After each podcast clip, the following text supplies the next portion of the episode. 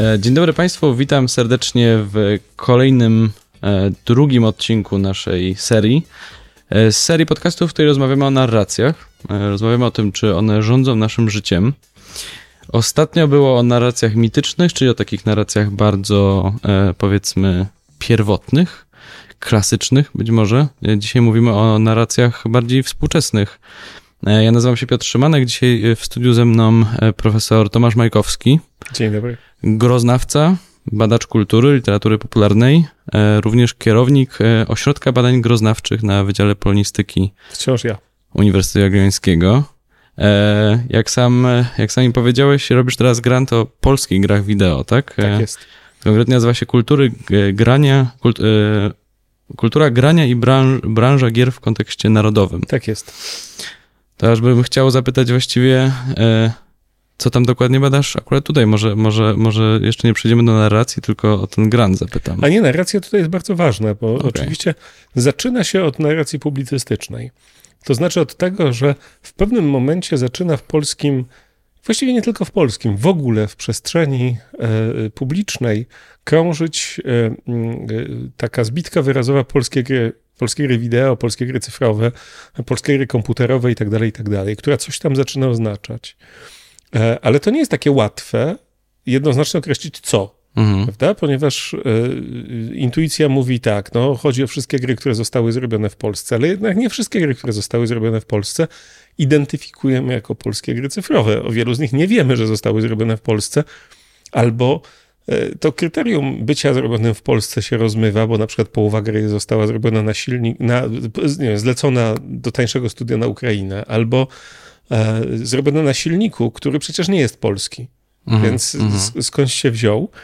No ale są też inne sposoby myślenia i mówienia o polskości, więc pojawia się e, w, w obrębie większej narracji, którą jest e, kultura narodowa, czyli sposób identyfikowania rozmaitych e, zachowań, rozmaitych fenomenów, rozmaitych obiektów nawet, jako w jakiś sposób związanych z wspólnotą narodową, E, I w jej obrębie pojawia się podkategoria, i to, co nas interesuje, to żeby zobaczyć, w jaki sposób ta y, kategoria e, figuruje i jak ta kategoria nadrzędna, czyli narracje narodowe, przekładają się na przykład na to, co może się dziać w grach. Bo grach mhm. jest trzyaspektowy. Zajmujemy się zarówno zawartością i tym, co jest w tych grach, jak sposobem grania tym, jak się o nich mówi, ale tym, jak się użytkuje. Oczywiście to są ograniczone tropy, ale trochę ich jest.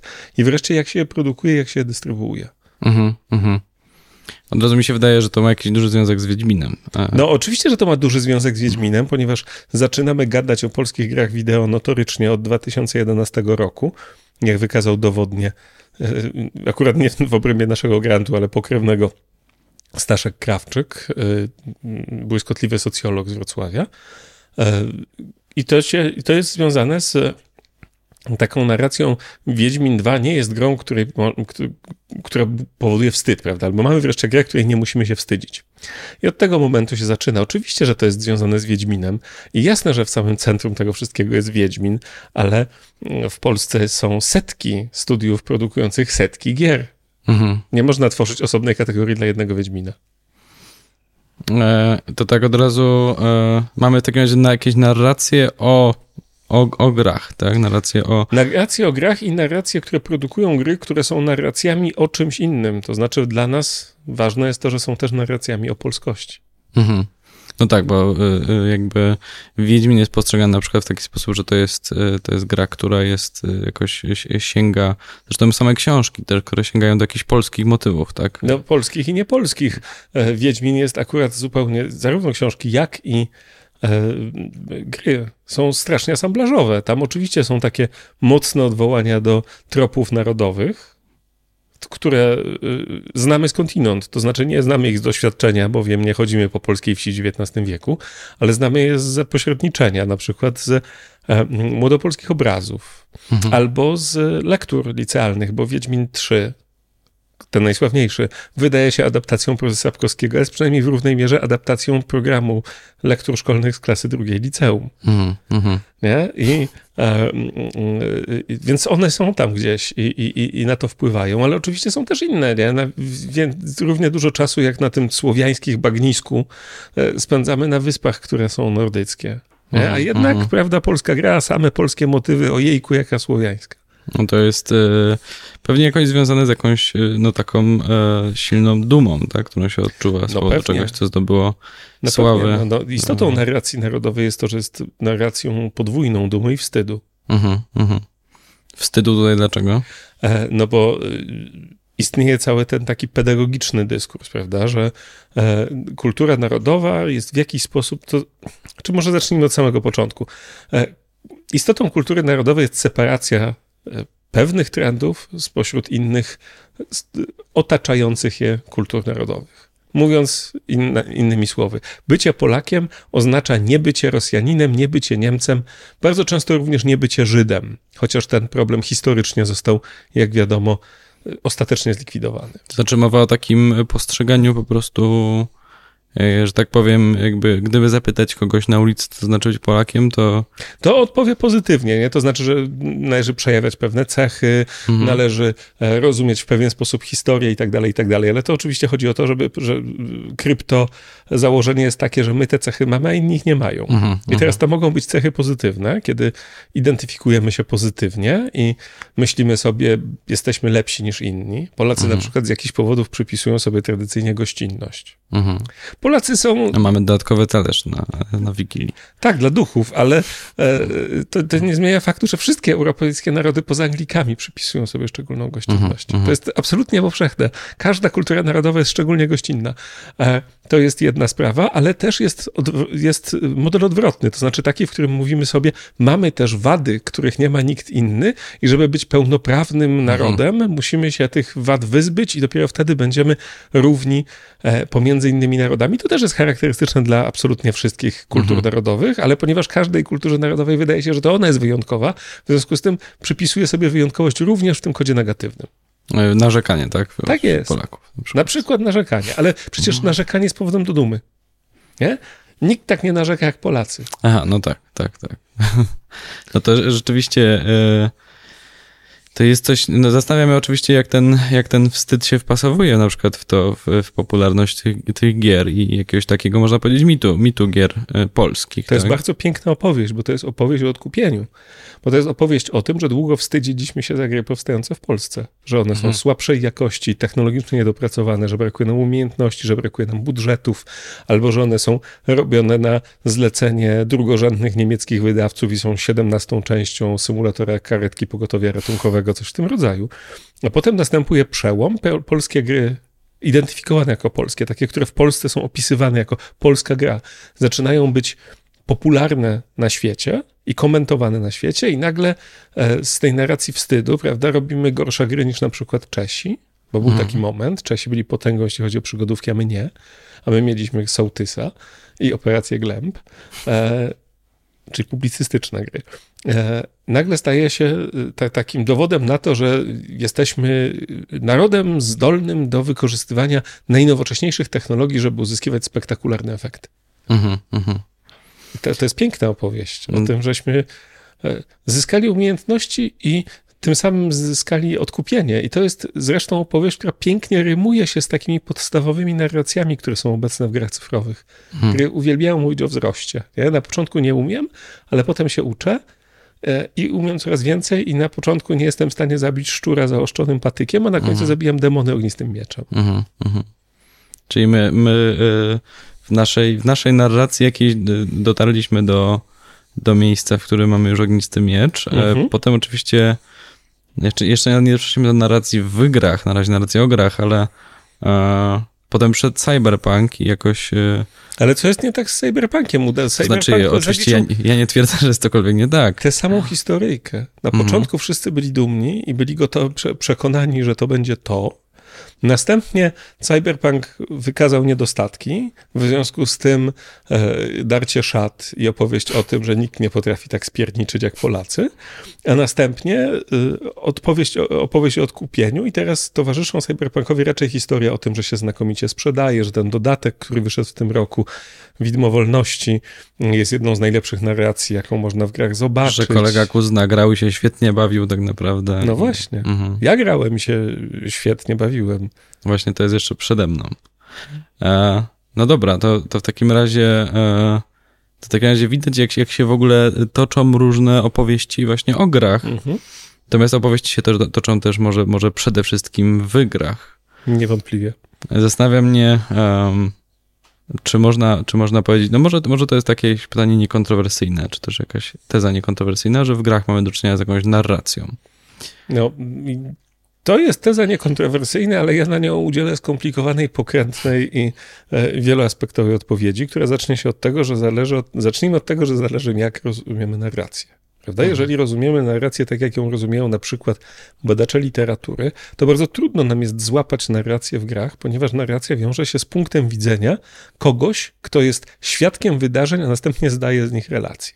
Prawda? I w klasycznej e, metodzie literackiej tak to właśnie wygląda. Jest opowiadający, który opowiada i to, co opowiada, to jest właśnie narracja. W przeciwieństwie na przykład do fabuły, która nie musi być zupełnie tożsama z narracją, prawda? Bo na przykład może mieć inny porządek niż to, co się wydarza w mhm. narracji, mhm. albo narrator może przed nami jakieś fakty zatajać do samego końca, albo e, przeciwnie, opowiadać od samego końca, od końca do początku, podczas gdy fabuła dzieje się od początku do końca. Kryminał to jest takie, takie ćwiczenie, prawda? Mhm. Że na końcu detektyw siada i opowiada nam. E, jak doszedł do tego, kto zabił, co jest opowiadaniem o historii, o tym, kto, jak, jak dokonano morderstwa, tylko że od końca do początku. Mhm. Nie? Więc w taki... Fabuła jest szersza w takim razie niż narracja, można powiedzieć? Fabuła jest czymś innym niż narracja. Mhm. E, I teraz tak, oczywiście ta, ta kategoria jest projektowana na inne media, nie? Na przykład film ma narrację, ale to też dlatego, że film ma spojrzenie, które jest w jakiś sposób osadzone. Mhm. I nawet jeżeli nie patrzy nikt konkretny, to patrzy kamera i ta kamera e, modeluje to, co widzimy. Mhm. E, jeszcze w dodatku te spojrzenia są cięte i ze sobą łączone. Nie? I teraz coś takie, uchwycenie czegoś takiego w niektórych grach jest trudne.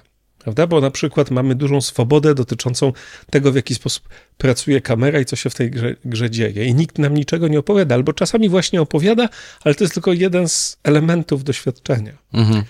Natomiast jeżeli powiemy tak, narracja to jest ciąg zdarzeń, które są uszeregowane chronologicznie i logicznie i następują po sobie, ja mam wrażenie, że te, które są następujące, są w jakiś sposób zależne od uprzednich. Czyli coś się zdarzyło, gdyż coś zdarzyło się wcześniej. Nie?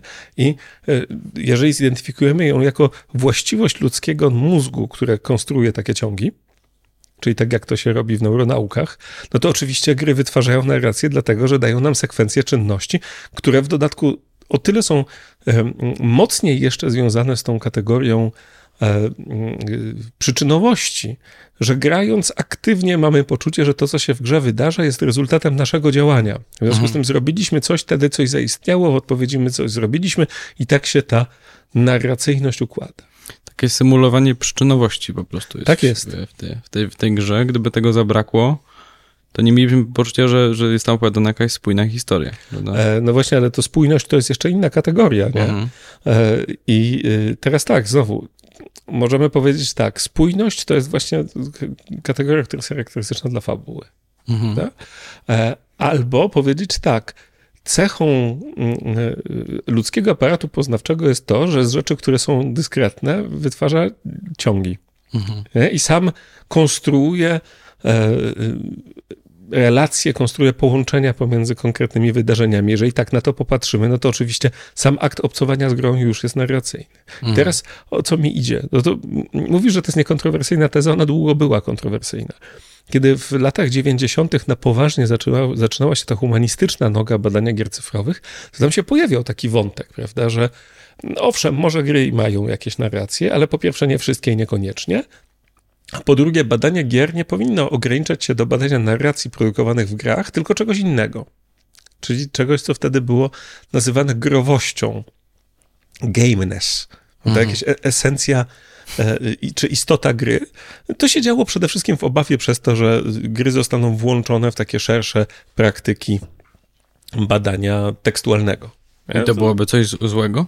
Wtedy, a, zależy z jakiej perspektywy na to patrzymy. Jeżeli patrzymy na to z perspektywy po, poznawczej, to być może ten akt wydzielenia narobił więcej szkody niż pożytku. Mhm. Jeżeli natomiast patrzymy na to z perspektywy instytucjonalnej, to znaczy liczby wytworzonych etatów, katedr, y, y, programów studiów, podręczników, artykułów, to oczywiście był to ruch dobry. Mhm, mhm. Czyli że po prostu chciano bardzo z tego zrobić osobną dziedzinę. Mhm. Tak było. I, te, I, teraz to już jest inaczej. Jakby, tak? teraz tak? jest inaczej, ale wtedy to się zasadzało na takim mocnym nurcie kwestionowania badania narracyjności jako tego, co jest istotą grania. Mhm. I oczywiście są mocne argumenty, nie? Klasyczna gra, która nazywa się Tetris. Ona opowiada o tym, że spadają no, bloki, y, takie tetraminy to się nazywa, tak, mhm. takie figury geometryczne, trzeba je układać w równe rządki, żeby one znikały. Opowiadam ją, jakby ludzie nie znali Tetrisa, ale to jest jeden z takich kulturowych artefaktów, co, co to wszyscy znają jak Gwiezdne Wojny.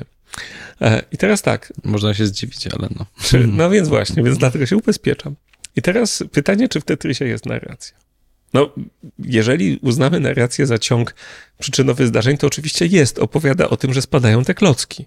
Co więcej, ona może nawet opowiadać o tym, że ja, jako gracz, operuję tymi klockami. Jest opowieścią mhm. o mnie, operującym klockami, aż zresztą do momentu, kiedy nie umrę, nie? Jest taki zresztą filmik, gdzieś widziałem w internecie, w którym dorobiono taką, takie wideo do Tetrisa, gdzie Bóg Tetrisa skazuje gracza na kolejne klocki, które są bardzo jakby niefajne. Prawda? Możemy jest... sobie dorabiać tak. tego rodzaju historyjki, prawda?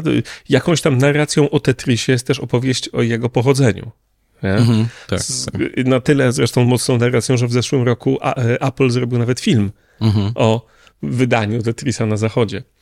E, w którym e, dużo tak zwanych faktów autentycznych, to znaczy potwierdzonych zdarzeń jest uzupełnionych o konwencjonalne e, ruchy typu mhm. uciekanie taksówką po Moskwie przed KGB, nie? To, to oczywiście nie miało miejsca. Mm, bo KGB nie działa w ten sposób, że gania ludzi taksówką po ulicach Moskwy. A już na pewno nie z powodu Tetrisa. No, Tetris to było ważne dobro kulturowe, nie? Mhm. Wiadomo było, że mhm. na tym można dużo pieniędzy zrobić. No ale e, wracając do samego Tetrisa jako takiego, możemy powiedzieć tak, Tetris proponuje narrację, tylko ona jest nudna. Mhm. Nie? Ale na przykład podlega takim samym interpretacjom jak inne narracje. A ci drudzy mówią właśnie nie, właśnie to jest, musimy zerwać z tą iluzją, to nie jest narracja, tylko praktyka, która jest anarracyjna. I upieranie się, że wynika z tego jakaś opowieść, jest właśnie takim imperializmem narracyjnym, który narzuca te kategorie na wszystkie e, aktywności i e, sposoby funkcjonowania człowieka. No tak, bo to tak, e, oj, okej, okay, ja mam background zupełnie inny, więc ja myślę kognitywistycznie mhm. bardzo. Myślę, myślę jak, jak myślę kognitywistycznie, kognitywistycznie, to mi się wydaje, że w takiej narracji powinien być jakiś jakiś bohater, który ma zwłaszcza jakieś stany mentalne, czy czegoś chce, ma jakieś motywacje, mhm. on może być klockiem nawet, tak? Tylko żebyśmy mieli jakieś takie poczucie, że śledzimy losy kogoś, kto jakoś kieruje. Jest taka dosyć losem. stara, mm, chyba już 15-letnia, ale wciąż błyskotliwa gra, która nazywa się Thomas Was Alone. I ona opowiada, znaczy na, z perspektywy rozgrywki polega na tym, że dysponujemy pewną liczbą y, y, y, czworokątów które niektóre są wyższe, a chudsze, inne są kwadratami i tak dalej.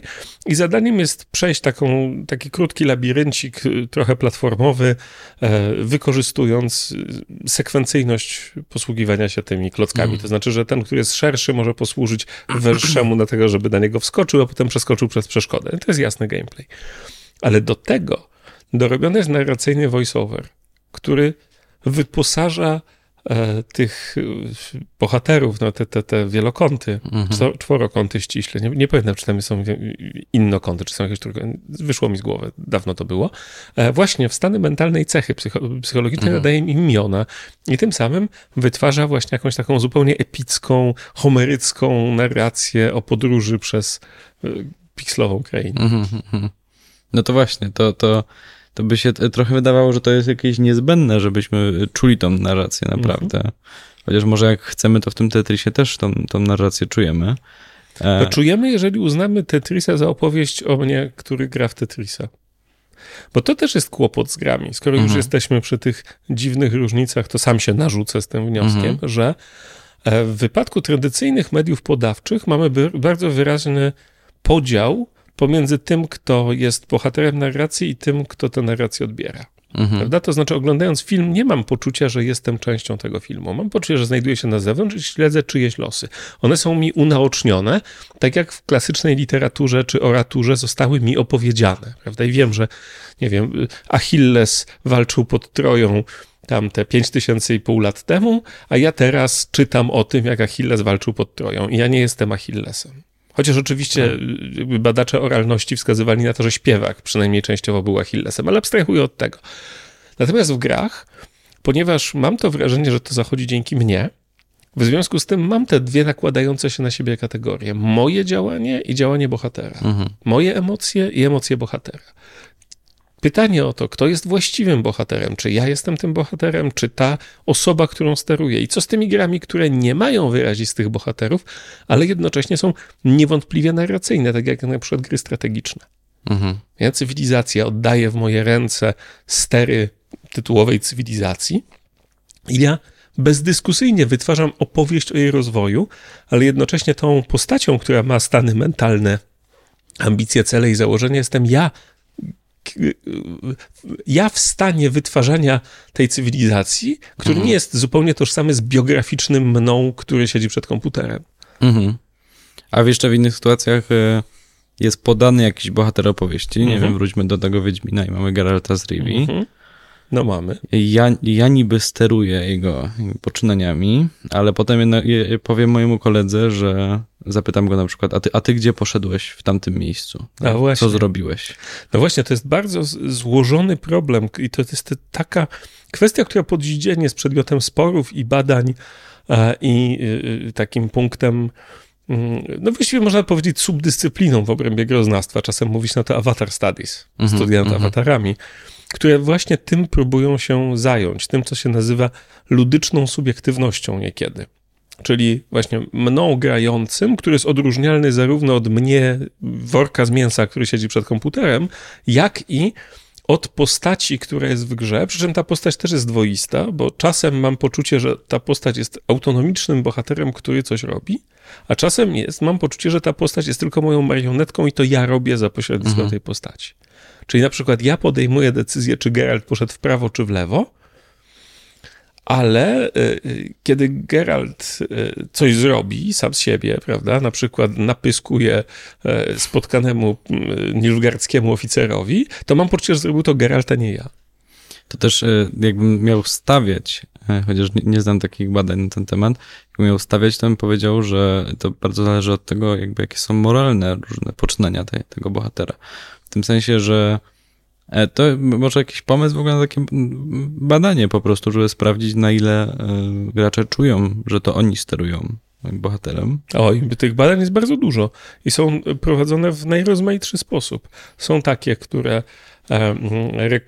rekonstruują e, rozgrywkę ex post metodą wywiadów pogłębionych. Są takie, które mhm. rejestrują rozgrywkę w czasie rozgrywki, które zadają pytania graczom podczas e, grania, takie, które opierają się na przykład o analizę treści dostępnej niezależnie, czyli na przykład tego, co mówią e, streamerzy. Mhm. I analizę tego, w którym momencie mówią ja coś zrobiłem, a w którym momencie mówią bohater coś mhm. zrobił. Mhm. No to to jest, to jest super. A czy kojarzysz w takim razie, że cokolwiek było tam związane jakby z takim moralnym wymiarem? To znaczy- Oczywiście. Znaczy... Mhm. Moralny wymiar jest bardzo ważny, ponieważ gry, jak wiele frywolnych rzeczy, wywiedzionych z półświadka i kontrkultury, e, przez bardzo długo były w takim cieniu moralnego podejrzenia. Prawda? Mhm. Pytania mhm. o to, czy to, co się robi w grach, modeluje następnie nasze moralne zachowanie w prawdziwym życiu. W związku z tym pytanie o moralność towarzyszyło badaniom nad grami z, z, od samego właściwie początku i w gruncie rzeczy wydaje mi się, że pośród całej puli badań nad grami cyfrowymi e, psychologiczne badania związane z moralnymi aspektami rozgrywki należą do absolutnie najpierwszych, no, lata 80. Jeszcze. W szczególności czy dzieci, które grają w brutalne gry. Na przykład, czy dzieci, które grają w brutalne gry robią się brutalne. Albo czy y, dorośli, którzy grają w brutalne gry robią mhm. się brutalni. Albo czy e, inne brzydkie rzeczy, które robimy w grze, powód na przykład seks mhm, powodują, mhm. że co, że robią się lubieżni. E, jeśli wierzyć amerykańskim konserwatystom, to z całą pewnością tak jest, bo seks, jak wiadomo, budzi daleko większe e, e, jakieś takie przerażenie niż przemoc. Ale w związku z tym jest duża pula badań, które na przykład zajmowały się tym, jakie stanowisko moralne zajmuje gracz wobec postaci, oraz jakie stanowisko moralne zajmuje gracz via postać wobec świata. Na przykład, czy pewne właściwości postaci uzasadniają czy usprawiedliwiają działania, których gracz, gdyby nie ta mediacja postaci, by nie zrobił, mhm. prawda? Czyli gram postacią, która zostaje przede mną podstawiona jako zimny, pozbawiony emocji morderca, w związku z tym dokonuje zimnych i postawionych emocji, pozbawionych emocji mordów, ponieważ y, odgrywam postać, mhm. prawda? I zasłaniam się przed e, drastycznością moralnej e, konkluzji w, w, taki właśnie sposób, prawda? Albo przemoc, gry są pełne przemocy, nie, nie kryjmy tego, zostaje złagodzona w ten sposób, że jest mediowana przez postać, która ma dobre powody, żeby sięgać po te drastyczne rozwiązania. Nie? Na przykład mhm. robi to dla swojego kraju i dla swoich bliskich, albo dlatego, żeby pomścić swoją zamordowaną córeczkę. Mhm.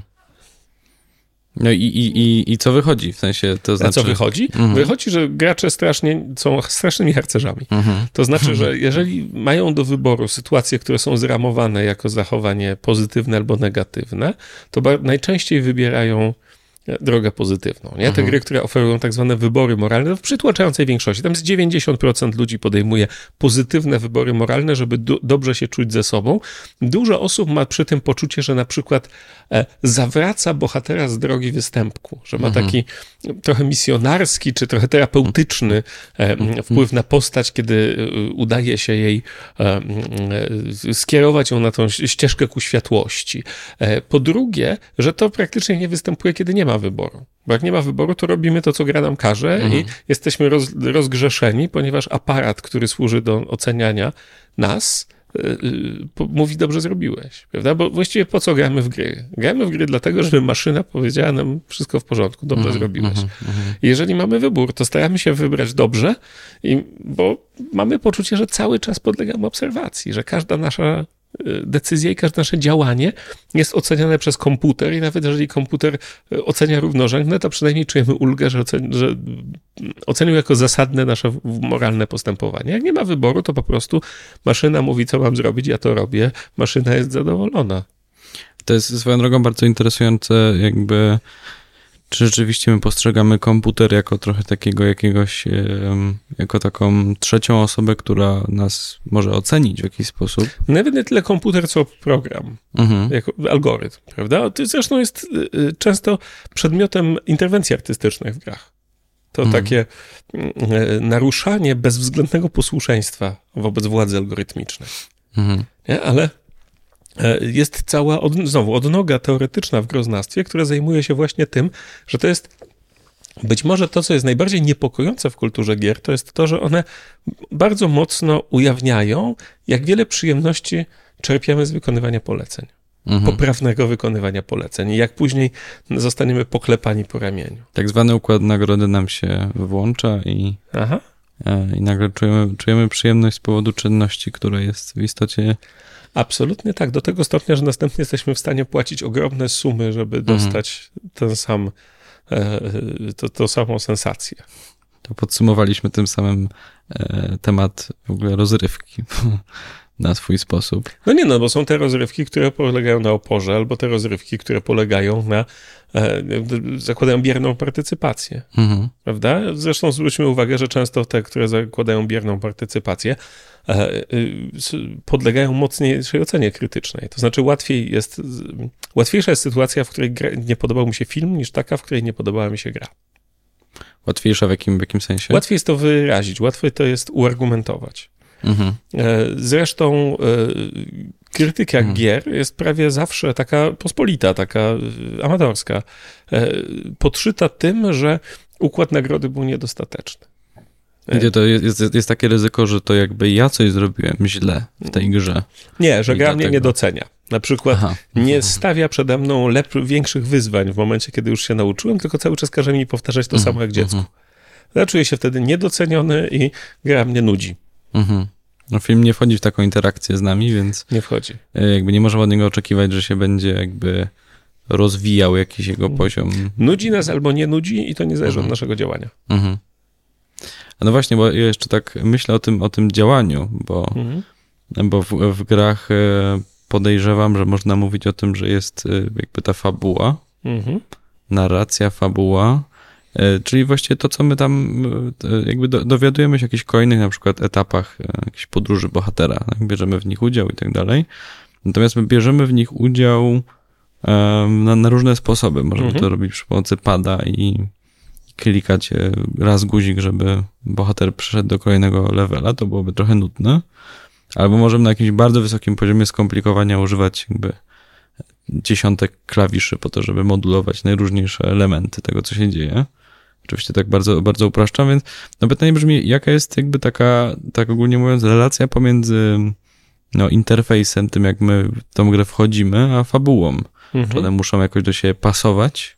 Muszą do siebie pasować, albo wręcz przeciwnie, nie pasować. To znaczy, e, skoro mówimy już o specyficznych dla gier e, fenomenach, to oczywiście oprócz tego, że gra jest programem oceniającym, który prezentuje się nam jako fabuła, to jeszcze y, mamy do czynienia z bezprecedensowym zaangażowaniem y, y, ludzkiego ciała w praktykę wytwarzania narracji. Oczywiście teraz ktoś mógłby powiedzieć, no dobrze, dobrze, dobrze, teatr angażuje ludzkie ciało daleko mocniej. Mhm. Albo drama jako taka praktyka amatorskiego teatru. I oczywiście tak, ale angażuje go w inny sposób. E, w tym wypadku zaangażowanie jest przede wszystkim manualne. Oczywiście, że są gry, które posługują się kontrolerami ruchowymi, ale należy zwrócić uwagę, że kontrolery ruchowe okazały się fiaskiem. Że poza symulacją fitnessu, czy też mhm. prawdziwym fitnessem z e, pętlą sprzężenia zwrotnego. Dlaczego to miała być symulacja fitnessu, skoro skaczę i jeżdżę na rowerze dokładnie tak samo, jakbym to robił, gdybym na siłownię poszedł, nie? Mm, w zasadzie wymarły. I, I coraz rzadziej się o nich słyszy, mimo że to miała być ta rewolucja, która przyniesie nowy paradygmat grania, ale okazało się, że jednak nie chcemy angażować całego naszego ciała, bo ono się skubane męczy bardzo szybko. Co więcej, im bardziej jesteśmy zaangażowanym graczem, tym pewnie nam się szybciej męczy to ciało, bo siedzimy przed komputerem zamiast robić inne rzeczy. Ale e, mamy natomiast e, bardzo mocną przekładalność pomiędzy ruchami dłoni i praktyką opowieści. To, to uruchamia dwie, dwa aspekty jednocześnie. Po pierwsze, na co zwraca uwagę nie ja, tylko moja żona, która zajmuje się badaniem kultury oralnej, czy w ogóle oralności e, jako paradygmatu myślenia. W tradycji epickiej, skoro już dotykamy tej, tej mityczności z poprzedniego mhm. razu, to wyglądało podobnie. To znaczy, wytwarzanie oralne, ustne wytwarzanie opowieści przez rapsoda było skorelowane z praktyką manualną, z graniem na instrumencie. I to nie jest tak, że Rhapsod grał na instrumencie i śpiewał. Śpiewał, mógł śpiewać bez tego instrumentu i to nie był akompaniament. To była praktyka mnemotechniczna, mhm. która wspomagała tkanie opowieści. I tu mamy dosyć podobnie. Zapamiętujemy skonwencjonalizowane ruchy, a następnie odtwarzamy je i im skuteczniej je odtwarzamy, tym skuteczniej powstaje opowieść. To jest absolutnie fascynujące spotkanie najnowocześniejszych technologii i najstarszej praktyki wytwarzania opowieści, jaką zna nasza cywilizacja. Coś mhm. niesamowitego. E, a druga sprawa jest taka, że to jest oczywiście dodatkowe narzędzie narracyjne, które możemy zaangażować do tego, żeby coś powiedzieć, prawda? Na przykład odróżnić czynności, które są żmudne i trudne, od czynności, które są łatwe, e, które się wykonuje jednym przyciskiem, prawda?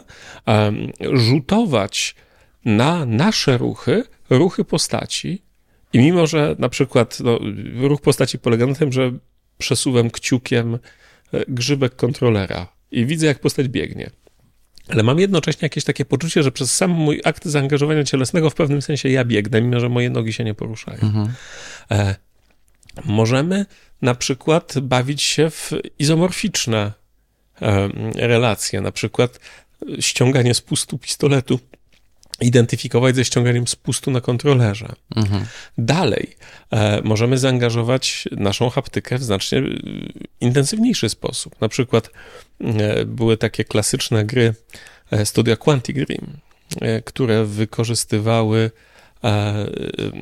fakt, że e, pad na PlayStation miał e, akcelerometr, w związku z tym można było wychył mierzyć do tego, żeby prosić gracza, żeby wykonywał ruchy rękami, które odpowiadały za ruchy postaci. Nie? I na początku to było śmieszne, trochę banalne, nie? że machało się padem w prawo, w lewo, a bohater wycierał się ręcznikiem po wyjściu spod prysznica, prawda? Albo trzeba było podnieść pada do góry, żeby wypił szklankę soku. Mhm. Ale kiedy w pewnym momencie trzeba było sobie palec odrąbać tym padem, to mhm. wtedy nasze ciało już jakoś na to zaczyna reagować i dodaje dodatkowy poziom e, zaangażowania, który w narracjach, które polegają tylko na oglądaniu, że komuś palec odrąbują, e, są trochę inne. To znaczy, oczywiście, wiadomo, krzywimy się, tak, ale nie mamy momentu zawahania, czy to w ogóle zrobić. A tam mhm. on był bardzo mocny, nie? Czy w klasycznej i pięknej grze Brothers A Tale of Two Sons, gdzie już pewnie z samego tytułu Państwo zgadli.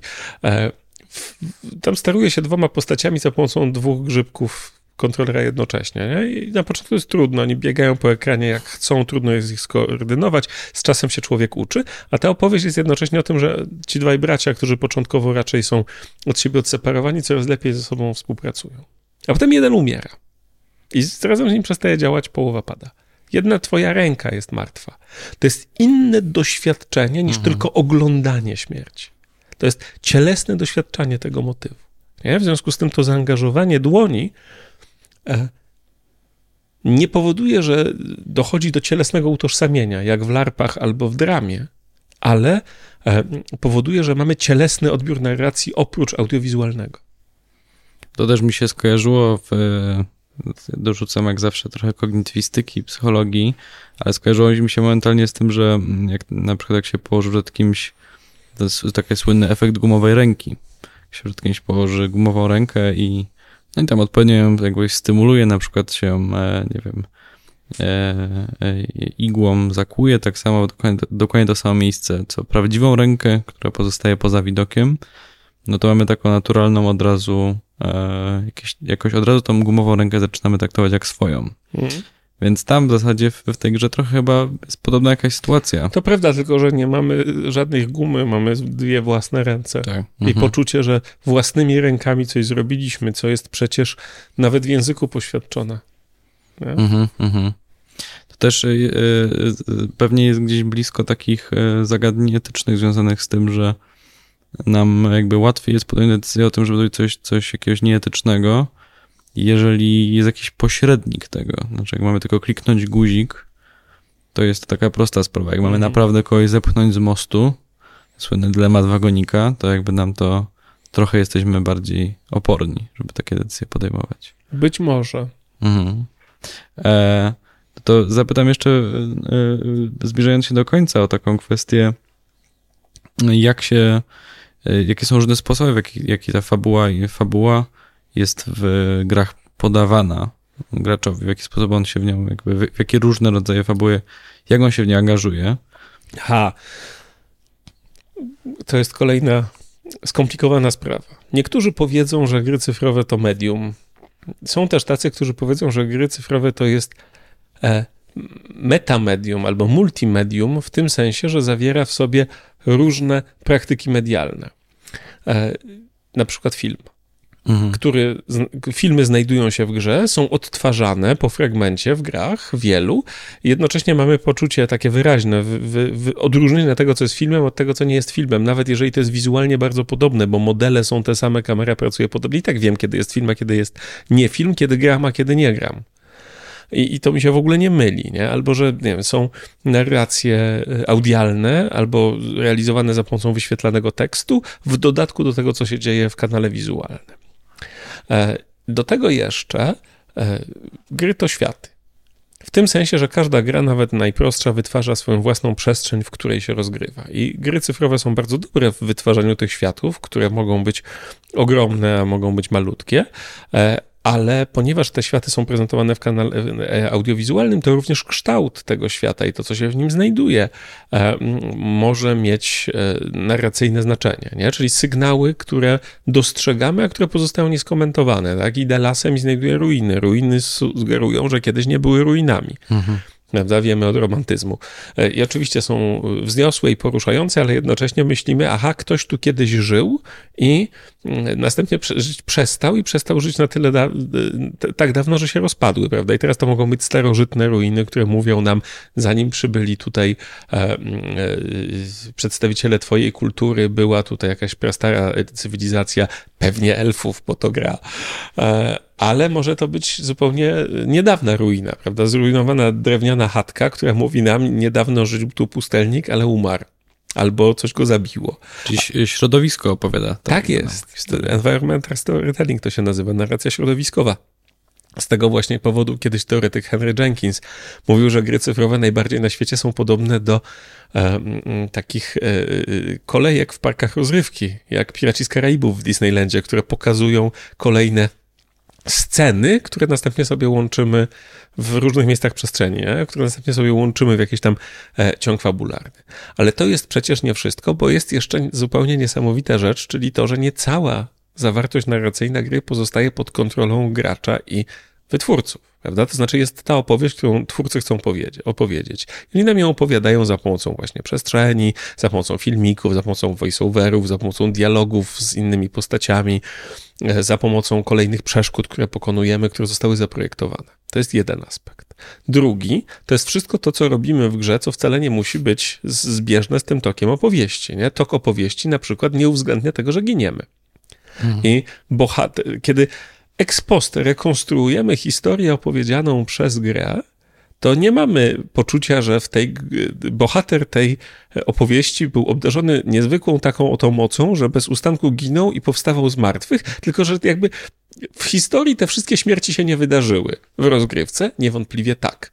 Ale jednocześnie to jest ważny aspekt tej opowieści, czego doświadczyli wszyscy, którzy oglądali serial The Last of Us. Gdy bardzo szybko pojawił się taki, pojawiły się takie ironiczne komentarze, wszystko fajnie, wszystko fajnie, ale ja na tym etapie zginąłem już 17 razy. Bodaj mhm. brakuje mi tego, że Joel bez przerwy ginie. Albo, że chodzi krokiem kraba po pomieszczeniach i kradnie wszędzie, zewsząd kradnie mhm. nożyczki, nie? Tego też w filmie nie ma, ale jednocześnie stanowi element praktyki grania. I wreszcie są takie rzeczy, które powstają samorzutnie, dlatego że algorytmy w ten sposób zadziałały. Nie? I na mhm. przykład e, nie wiem, walka układa się tak albo inaczej, bo y, wiem, obrażenia są losowe i w związku z tym ta postać zginęła, ta postać przeżyła i coś tam się wydarzyło. To jest jeszcze bardziej takie dobitne w grach strategicznych, które zakładają warunki po początkowe, zakładają skomplikowane algorytmy tego, co się dzieje i następnie opowieść wytwarza się sama z udziałem nas i sztucznej inteligencji, ale nie jest kontrolowana ani przez kino, ani nawet koniecznie przez przestrzeń nie? czyli coś, co się nazywa narracją emergentną, wyłaniającą się w efekcie e, wdrażania pracy algorytmów. To mhm. też jest element tej narracji. One wszystkie trzy gdzieś tam sobie e, e, kooperują i składają się na totalność doświadczenia gry. Ale jeszcze tak jedna rzecz mi przyszła do głowy, że też zdarzają się w, w grach po prostu zwykłe błędy. Oba, tak zwane, oczywiście. Tak zwane po prostu bugi. No i one są rozmaitych rodzajów, nie? Są na przykład takie, które stanowią element, e, czy też taką pamiątkę po procesie produkcyjnym gry. Nie? Był na przykład taki sławny bug, bug w bug. Jest tak to, spolszczyłem. Tak, ale to już Bóg to jest rzeka, która oddziela mhm. nas od Białorusi. E, i, I, był taki sławny bug, który był w grze GTA, którym? 4, mhm. w którym w pewnym momencie na molo można spotkać kobietę, która zatrzymuje się, robi zdjęcia, a następnie schodzi z tego molo do wody i tonie. Mhm.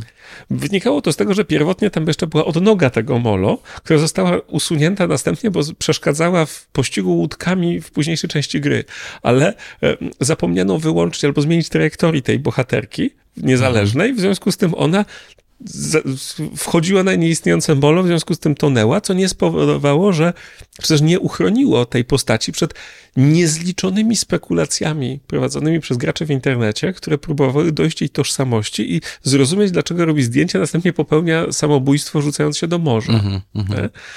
Suicide jest, jest jakaś, że jest jakaś, jakaś historia tak, za tym stojąca. Tak, oczywiście, że tak. Ja, także mhm. są takie rzeczy, które coś tam produkują, są takie, które po prostu irytująco nie pozwalają nam działać, nie? ale jednocześnie też składają się na e, e, jakieś tam doświadczenie. Jeden z takich dla mnie najbardziej w życiu inspirujących tekstów groznawczych dotyczył pętli śmierci. To znaczy sytuacji, w której e, gracz grał w grę, w której dokonał się save, to był jedyny save, bo on grał tylko na autosave'ach. To był jedyny save, mhm. jakiego, jaki miał.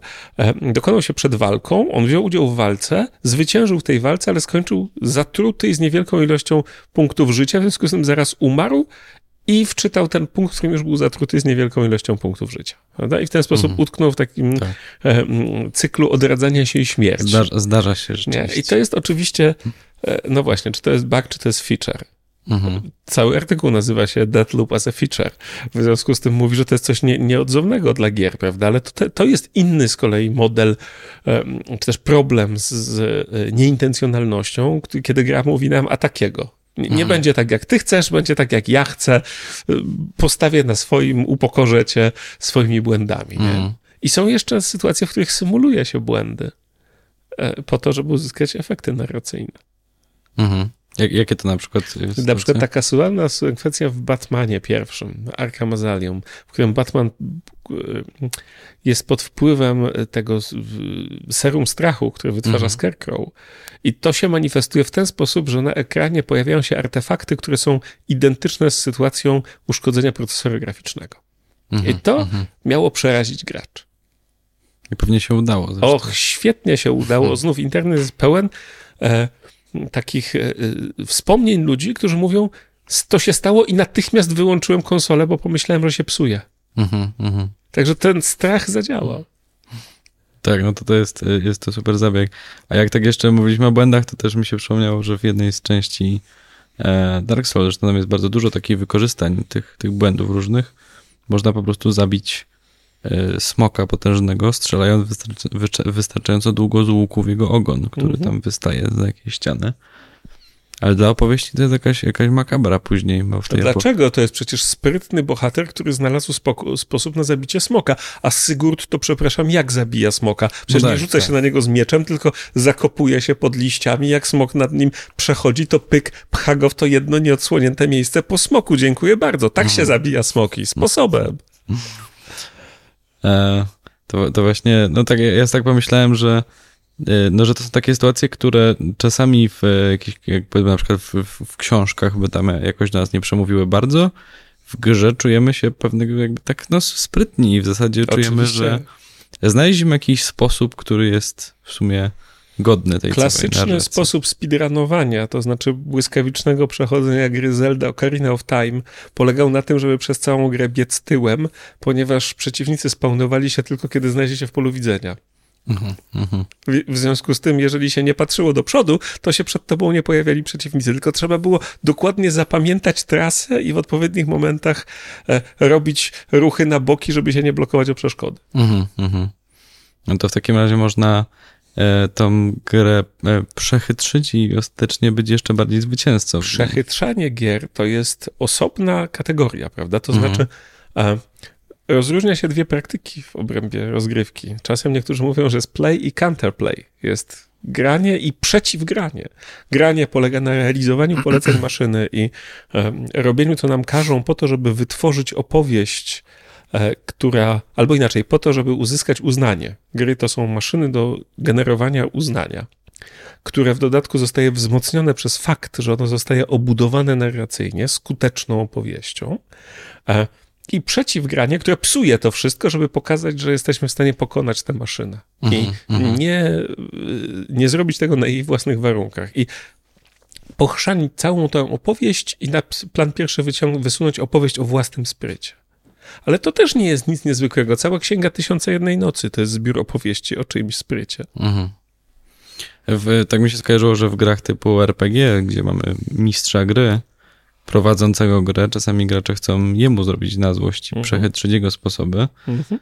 W grach komputerowych przynajmniej mamy tak, że no nie robimy na złość komuś, kto się napracował. A czym innym są gry komputerowe, jak nie, oprócz tego, że są maszynami generowania uznania, jak nie realizacją dawnego marzenia o mechanicznym turku?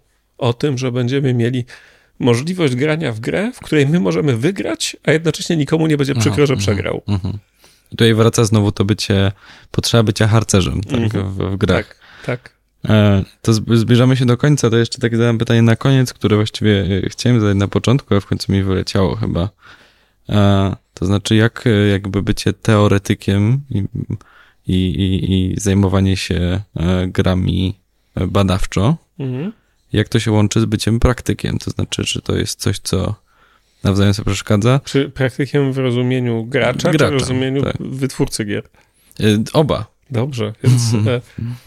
z graczem, no to jest trochę pytanie z poziomu, jak y, umiejętność czytania i pisania koreluje z byciem badaczem literatury. Nie? Mhm. Oczywiście, znaczy to są podobnie jak w badaniach innych sztuk, tego się nie da wyłączyć. To mhm. znaczy, to nie jest tak, że mogę powiedzieć sobie, ja teraz gram dla przyjemności, nie robię żadnych analiz, nie, nie mam żadnych obserwacji. E, one się pojawiają same z siebie.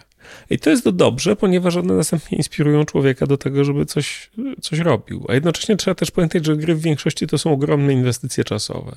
Duża gra to jest powiedzmy 100 godzin. Ile człowiek książek przeczyta za 100 godzin?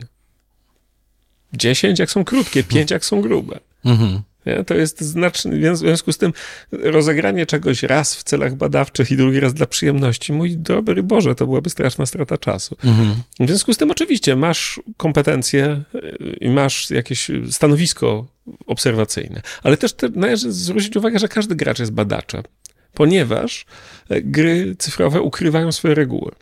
Nie? Mówią nam wprost o tym, jaki jest system sterowania, ale o tym, jakie tak naprawdę są zasady, jak tak, jakie są takie prawdziwe interakcje. Tego się dopiero uczymy w procesie grania.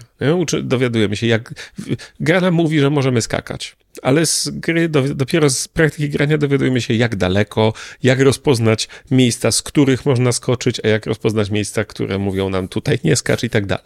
W tym sensie obcowanie z grą jest badaniem i uczeniem się jej. I to nie jest jakoś bardzo jakościowo różne od takiego badania, które jest ukierunkowane, a przy okazji będę jeszcze sobie wynotowywał każdorazowe wystąpienie łowickiej spódnicy. Mhm. Natomiast jeżeli chodzi o relacje pomiędzy e, praktyką wytwórczą i teorią, to ona jest bardzo skomplikowana. Mhm. Dlatego, że e, groznastwo pojawiło się na arenie akademickiej w takim momencie, w którym zaczął dominować dyskurs, w myśl którego E, zadaniem uniwersytetu nagle stało się dostarczanie pracowników dla biznesu. Mhm. Nie mhm. wytwarzanie nauki, nie popychanie świata do przodu, nie wreszcie to, co było bardzo długo istotą sprawy, to znaczy poddawaniem krytyce rzeczywistości. Tylko posłuszne uczenie studentów umiejętności, które będą przydatne na mitycznym rynku pracy. W związku z tym bardzo często e, akademicka praktyka odbywa się w cieniu zależności od biznesu. Na przykład, nie mamy w Polsce ani jednego kierunku studiów, który zajmowałby się teoretycznie grami i kilkanaście, jak nie kilkadziesiąt projektowań gier. Gdzie oczywiście przemyca się tę wiedzę teoretyczną, ale pod takim właśnie zakonem, że to wam się przyda później w pracy. E, I to wytwarza takie troszeczkę poczucie niższości, e, troszeczkę blokuje, e, a czasem wyostrza perspektywy krytyczne. Nie? Bo e, jeżeli wszystko, co robisz, ma być następnie, jak to mówili w PRL-u, operacjonalizowalne w, biznes, w, w przemyśle ma być, no to znaczy, że są takie rzeczy, których lepiej nie podejmować i lepiej nie badać i lepiej nie poddawać refleksji, bo co z tego będzie miał e, biznes, że mu powiemy, że robią negatywne rzeczy, a z drugiej strony natychmiast to buntowniczo counterplay, prawda, przeciw, mhm, przeciwgra mhm. prowadzi do radykalizacji i takich dyskursów, które mówią, a wszystkie gry służą globalnemu kapitalizmowi i nas wszystkich zabiją. Mhm. I to jest trudna relacja. A jednocześnie do jakiego stopnia teoretyczna znajomość przedmiotu pomaga w projektowaniu gier. No pewnie nie, projektowanie gier jest też sztuką, nie? I to nie jest zawsze tak, że umiejętności czy też wiedza teoretyczna zawsze pomaga w sztuce. Ale z drugiej strony, jeżeli posiada się na przykład teoretyczną umiejętność konstruowania perspektywy linearnej, to można zostać malarzem renesansu, prawda? Bez niej natomiast troszeczkę trudno, prawda? I bardzo trudno jest e, samodzielnie z plakatówkami wykminić, w jaki sposób zrobić tą linearną perspektywę. I tutaj jest podobnie, nie? Podobnie myślę też, że można wbijać gwoździe młotkiem bez znajomości fizyki, ale jak się zna fizykę, to można je wbijać skuteczniej. I tutaj to jest taka sama relacja. Czyli dostajemy jakieś e, jakby narzędzia do tego, ale. Nie, dostajemy. Też... Nie, nie, nie, nie, dostajemy narzędzi. Właśnie w tym cała rzecz. To, mhm. to nie chodzi o, o zapewnianie narzędzi. Chodzi o zapewnianie wiedzy, dlaczego te narzędzia funkcjonują i jak je stosować. Mhm, mhm. Też e, jakby myślę, że w ten sposób dużo dowiadujemy się po prostu tak już swoim podsumowanie o człowieku i mhm. o tym, dlaczego te narracje tak bardzo nas e, wciągają. No, bardzo dużo dowiadujemy się do człowieku. Pamiętajmy, że gry są starsze niż literatura. Mhm. To znaczy, najstarsze zabytki growe są o dobre 2000 lat starsze niż najstarsze ślady literatury. No to co ma, mhm. mówi prawdę o człowieku, tak. albo dłużej jest z nami. Więc ostatecznie okazało się, że, że y, dzisiaj rozmawialiśmy o, o czymś wcale nie tak bardzo współczesnym, ale również bardzo, tak samo jak mity, o których było ostatnio, całkiem pierwotnym. E, dobrze, to w takim razie bardzo Ci dziękuję za tą rozmowę. To ja dziękuję. E, I oczywiście zachęcamy wszystkich oglądających do tego, żeby, żeby komentować, subskrybować e, i zapraszamy na kolejne odcinki. Dziękuję jeszcze raz. I, do I ja dziękuję. Do widzenia.